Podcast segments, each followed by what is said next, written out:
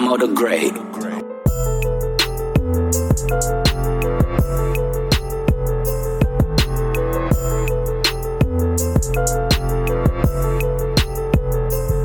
So today I was gonna start off talking about Tupac.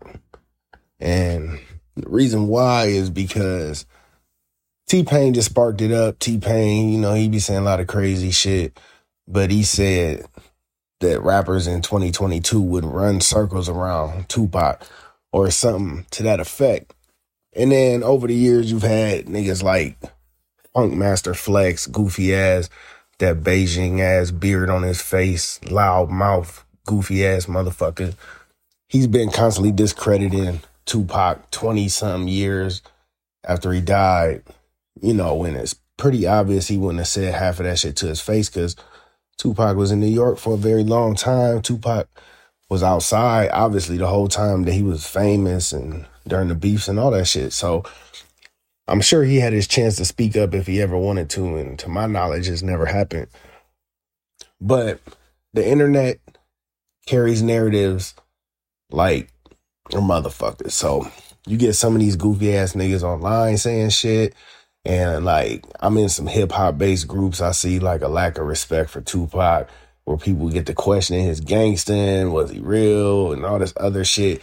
And it's just it's funny to me. So I was gonna address some of them things and try and put Tupac in the proper context, the character of the man that he actually was. So let's be clear, a couple things with Tupac. He was born in 1971. So, you know, that means his his formative years were, you know, through the 70s and into the 80s, which was a real tough time in America for black folks, as it still is. But, you know, these were real divisive times where you had implementing a gang banging, you had New York City being one of the worst cities in the world. You know, you had crack hidden and all this shit, the Black Panthers, just a lot of um a lot of civil rights things going on and all of that. It was a big turning point in in the country and he was he's brought up during that. He was born to, you know, a single mother like a lot of people, but by all accounts he did have a father figure, uh, Mutulu Shakur, and amongst others that he cited in his music, Geronimo Pratt and others, you know, because his mom was a Black Panther. She was actually arrested for um, conspiring to, I want to say, bank robbery or bombing something. And, you know, she was pregnant in prison with this guy. So he came from a, different cloth to begin with. Um, he went through uh he went through uh school of arts in baltimore so if you're keeping track he's been in new york city and then baltimore maryland new york being a wild ass new york baltimore has always been one of the more wild places in the country whether or not people know it the wire is very very honest depiction of baltimore at a certain time um he goes to baltimore and he gets in art school where he meets um jada pinkett who to this day seems to be obsessed with it with him. You know, he gets off in that and learns some skills. He's always well read, even at a young age. Because even though you know his mom had drug issues, she made sure that he was feeding his mind. And um, you know, from there we can skip over some stuff. I don't want to do a whole like chronological thing about him, but long story short, he end up in the Bay Area messing with Digital Underground, Humpty Hump, and them. And he's a roadie, then he's background dancer, then he hops on same song. And he hopped on same song and he was a standout. People didn't know who he was. He's got this name that he uses that's not like a rap name. Sounds very, you know, ethnic, but it's his actual name. I know he was born with a different name. A lot of the the naysayers like to bring up that he was born Lesane Crooks. Okay. His name was Tupac Shakur. So that that's a name that if you're a teacher and you see that on your class list, you're like, you know, that's a different name. It's not Mike Scott. Tupac Shakur is very noticeable. Um, he put his first album out in 1991, and I want y'all to pay attention to this. He put his first album out in 1991, and he died in 1996. So we're in 2022, all these years later all these opinions, all this impact. we're talking about a guy who was in the public eye for five years and maybe more like four four years four and a half years because he didn't become you know the big tupac that he was when he died until you know a couple years in. But you know he did movies. He did above the rim. He did juice. A lot of people to this day still think they're bishop you know? He did all that. In between that time he goes to prison. He gets out. He jumps over with Suge and them. Death Row Records. He's mashing on everybody. He gets killed. So, couple things that happen in between all of that that you have to realize is Tupac actually shot two off duty cops in Atlanta. Now, the arguments I see online about that not counting, if you want to say, towards his gangsterism, is they're like, oh, he didn't know they were cops. Okay, that's fair. They're off duty. He, he probably didn't know that they were cops. But as the story goes, he saw two white men harassing a black man in traffic and he shot him. That can't be disputed. He shot one in the ass, shot one in the abdomen. One of them actually won a $2 million settlement after he died. In 1998, uh, one of the cops he shot did get a settlement. Um, the fact that people try and say, well, he didn't know that they were cops, so that doesn't matter you know, I think that says a lot about a need to discredit because I ain't trying to I ain't trying to like big up no violence, but all the shit we go through in this country as black folks, I can guarantee you that if every time a white person had accosted a black person or multiple white people accosted singular black people, if someone would have ran up on them and started busting, I don't think we'd be where we are today I think that a lot of this shit would have calmed down. We wouldn't have the Ahmaud Arbery's and all that type of shit with this white vigilantism that's still very, very prevalent and growing in this country if more people went the Tupac route. And now we're in the information age, so instead of pulling out a gun and shooting, they're gonna pull out a camera and record it, you know. But now when you get to talking about Tupac's actual skill in rapping, um, I hear people say he could he wasn't that good of a rapper. Well, everyone has their standards as to what's like make somebody dope in rap. Um, the people that say Tupac wasn't a good rapper, I think that they're more of the backpack niggas or the, you know, lyrical miracle. He wasn't that. The nigga wasn't a lyrical miracle nigga, but what made Tupac a great rapper was passion. It was it was the conviction with which his words were spoken, the things he said. You know, young kids growing up in a time where Tupac, where Me Against the World was out, we heard that music different. You know what I'm saying? We heard that shit from the soul. And that's why Tupac was such an influence on so many of us and why he continues to influence rappers you have out now it's a it's it's more than a couple rappers I think that could make a song like Hit 'em Up and that could make a song like Dear Mama. But I don't think there's too many of them that could deliver both of these messages with the same fiery output as Tupac did. Because when he was mashing or Hit 'em Up, you could feel the venom in his voice. And when he was showing love and, you know, basically crying out on songs like Dear Mama and Brenda's Got a Baby, you could hear the compassion and you could hear the pain in his voice. And that's because he meant what he said. And I don't think a lot of these rappers now or in history could do that both ways. Most of them can do one thing. Tupac was a human. He gave off human emotion unapologetically. And that's what made him great. Now, if you want to look at what rappers looked like before Tupac and look at them after Tupac, first thing you'll notice is the tattoos because you know, I remember I got my first tattoo in I don't want to say the year. I was 12 years old though. And the only people I knew that had tattoos at that time was me, Tupac, and motorcycle gangs, and maybe like Navy people that had the anchor tattooed on them. Niggas wasn't getting tattooed and shit back then like that. Look at them now. Look at all of even Tupac didn't have face tats, but it's an evolution. Look at how many people you know with face tats, sleeves, leg sleeves, body sleeves, whole body tatted. That didn't exist before Tupac. That's his influence. The bandana. You know, that's that's a gang thing also, but the bandana was real prevalent with Tupac. He was really rocking it like that at a point where no one else was doing it. So you got to give him the credit for that. It's like people in hindsight go back and judge every move that this guy made when, mind you, like I said, he was only really famous for about five years and he died at 25. So from 20 to 25, they're judging his whole life 20 some years later. Actually, what, 26 years later? So 26 years later, after a 25 year old gets killed, then you hear you have people saying he was stupid for fucking with Suge and he he wasn't a real gangster and all this other stuff.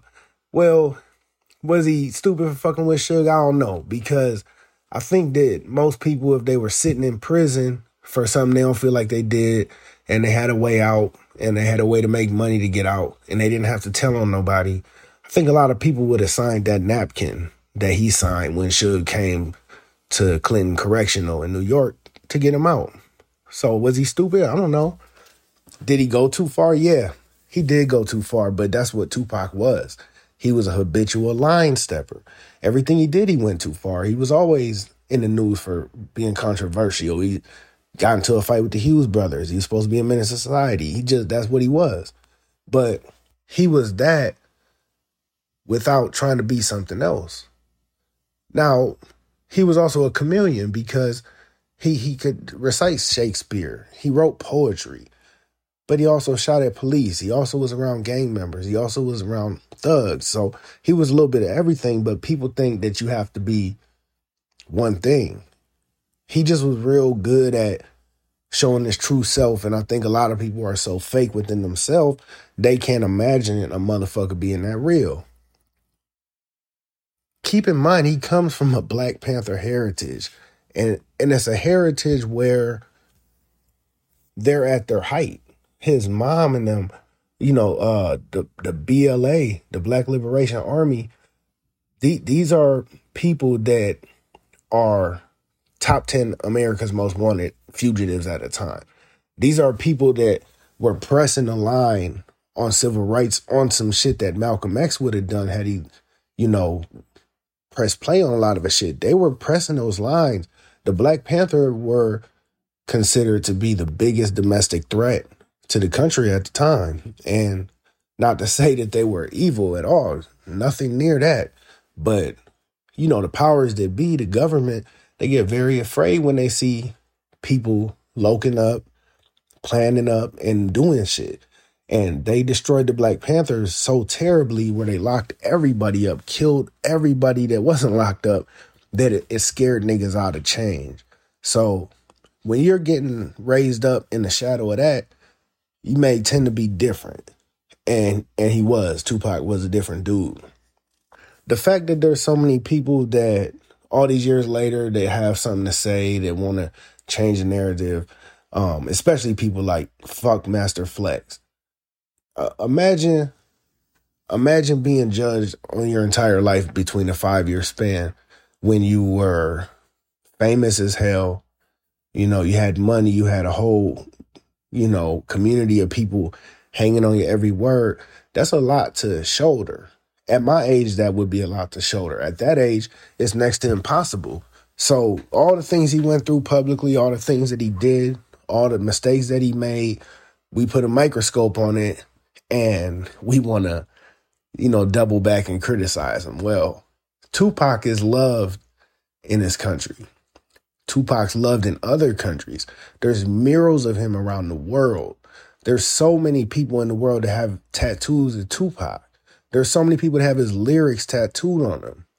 Now, this fake ass actor, fake gangster, fake gang member that y'all want to depict, I want to know what person that's a fraud has that much of an impact this many years later to such a wide audience of people white, black, Mexican, Chinese, overseas, domestic? You know, I think sometimes you have to take a step back and just appreciate greatness. Tupac was greatness. I see the same things happen with athletes. Like, you know, it's always Michael Jordan versus LeBron. Well, when you think about what Michael Jordan did at the time he did it, and I don't mean politically, I mean just with the game of basketball, it was, it, it changed everything. Everyone wanted to be like Mike. You know, I can remember playing basketball with the homies, and what you say when you shoot that J? Jordan. Everyone said it. You know what I'm saying? So they try to discredit him. Oh, he doesn't do enough for the black community. Oh, he said the thing about Republicans buy sneakers too. They tried to even blame him on uh, investing in private prisons, which it was actually an old white guy with the same name. Same thing they do to LeBron.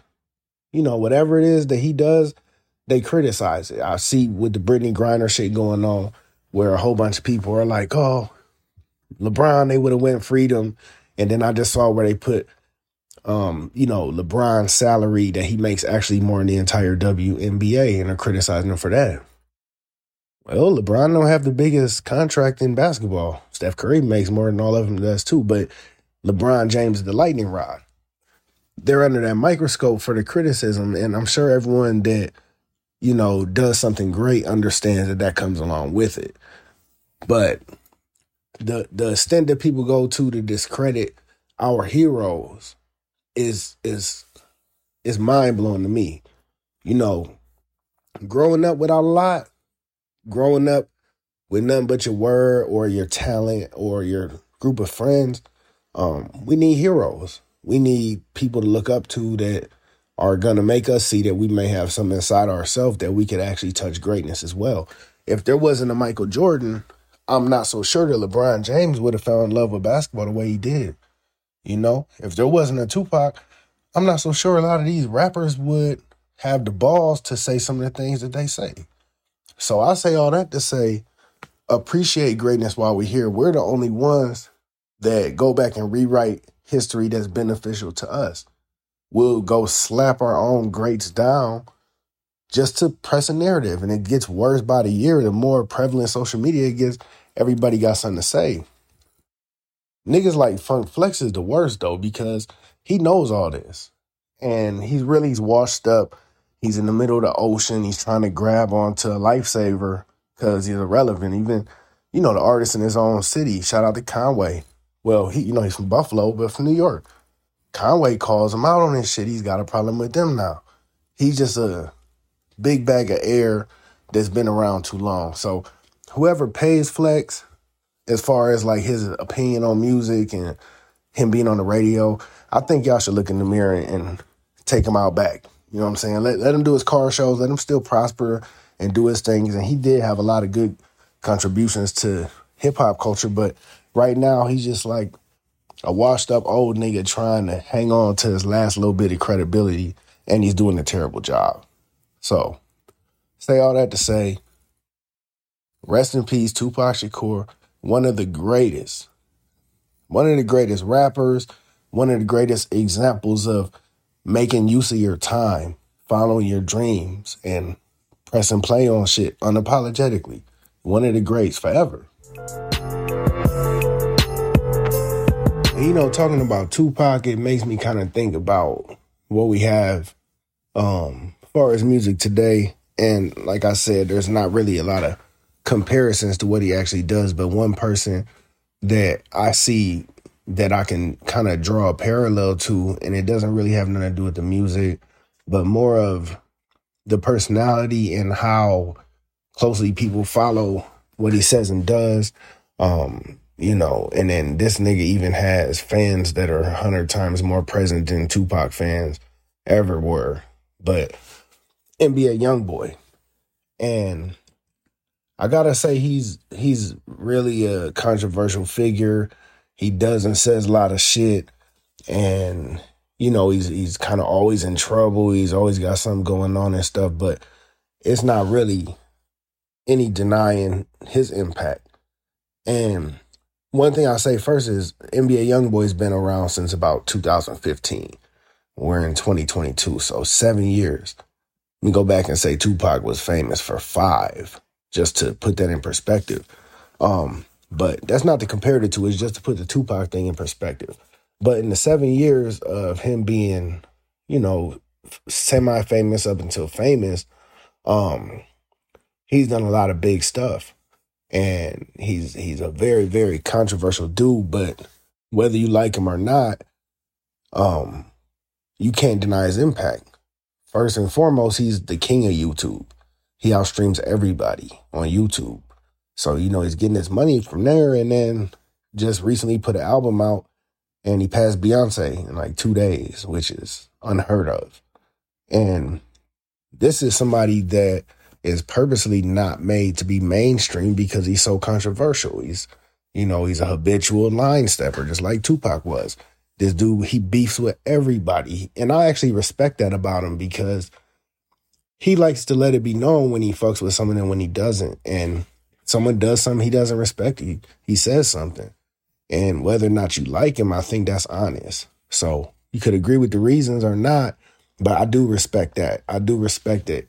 He seems like he's pretty transparent about letting niggas know how he feel about him. Now I do think that he starts a lot of shit. I think he's a lot smarter than he gets credit for. I think he understands how to move the needle. And I think that could be a reason why he says and does some of the things he does and beefs with some of the people he beefs with. But it's transparent. Now, as far as his actual music, it's kind of like he does a lot of melodic shit. And I think what stands out the most is he he's real aggressive with, when he says shit. It's like high energy, rapid fire. The pace that he raps at with is real. Is you know I can kind of relate hit the way he raps to like a, a, gun going off, and not like that he's a super fast rapper or a tongue twister, but it's just like very very impactful when he speaks. And I think people um gravitate towards that because it just seems Uh, you know genuine.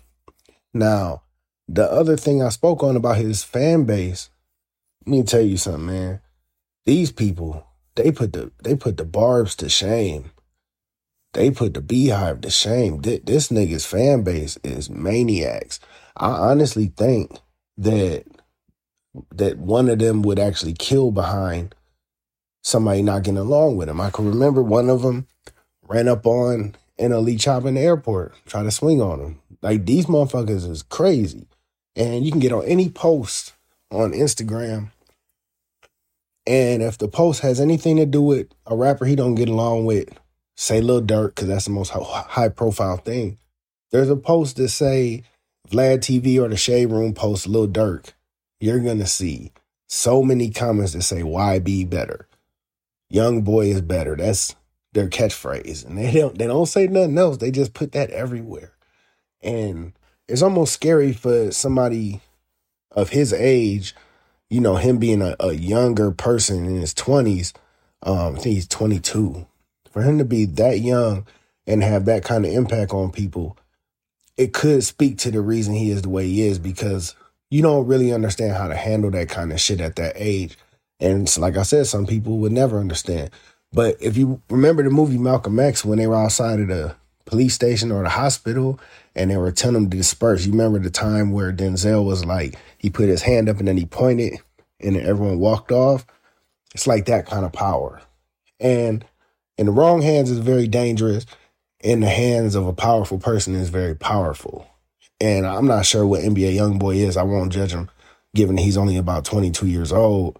Um, very, very successful for his age, um, for what he's doing. I did see that he just failed a drug test. He's always got legal issues going on, but it's for weed. And I'm sure people gonna get on the internet and judge him and call him stupid and shit. Weed need to be legalized, man. It's a joke. We can't be over here crying tears about Brittney Griner getting nine years in Russia when we have people in this country that are sitting out life sentences for two ounces of weed 20 years ago. We need to get that taken off. All of that shit needs to go. So if he failed a weed drug test, you know, I am a, a proponent of cannabis. It, has a great usage. It has a great um, help to a lot of people going through a lot of different things. I think some people actually need it. Um, somebody has high blood pressure, you wouldn't criticize them for taking high blood pressure medication. So when pe- a lot of people smoke weed, man, it's to deal with anxiety. It's to deal with depression, and it helps them. So keep that in mind before you want to go step on his neck about failing a weed test. It's bullshit to begin with. But shout out to NBA Youngboy. Hopefully, you know, the path he's on continues as far as the success. Hopefully he can step away from some of the controversy so that he could live a long, successful life and, you know, that it doesn't end the way Tupac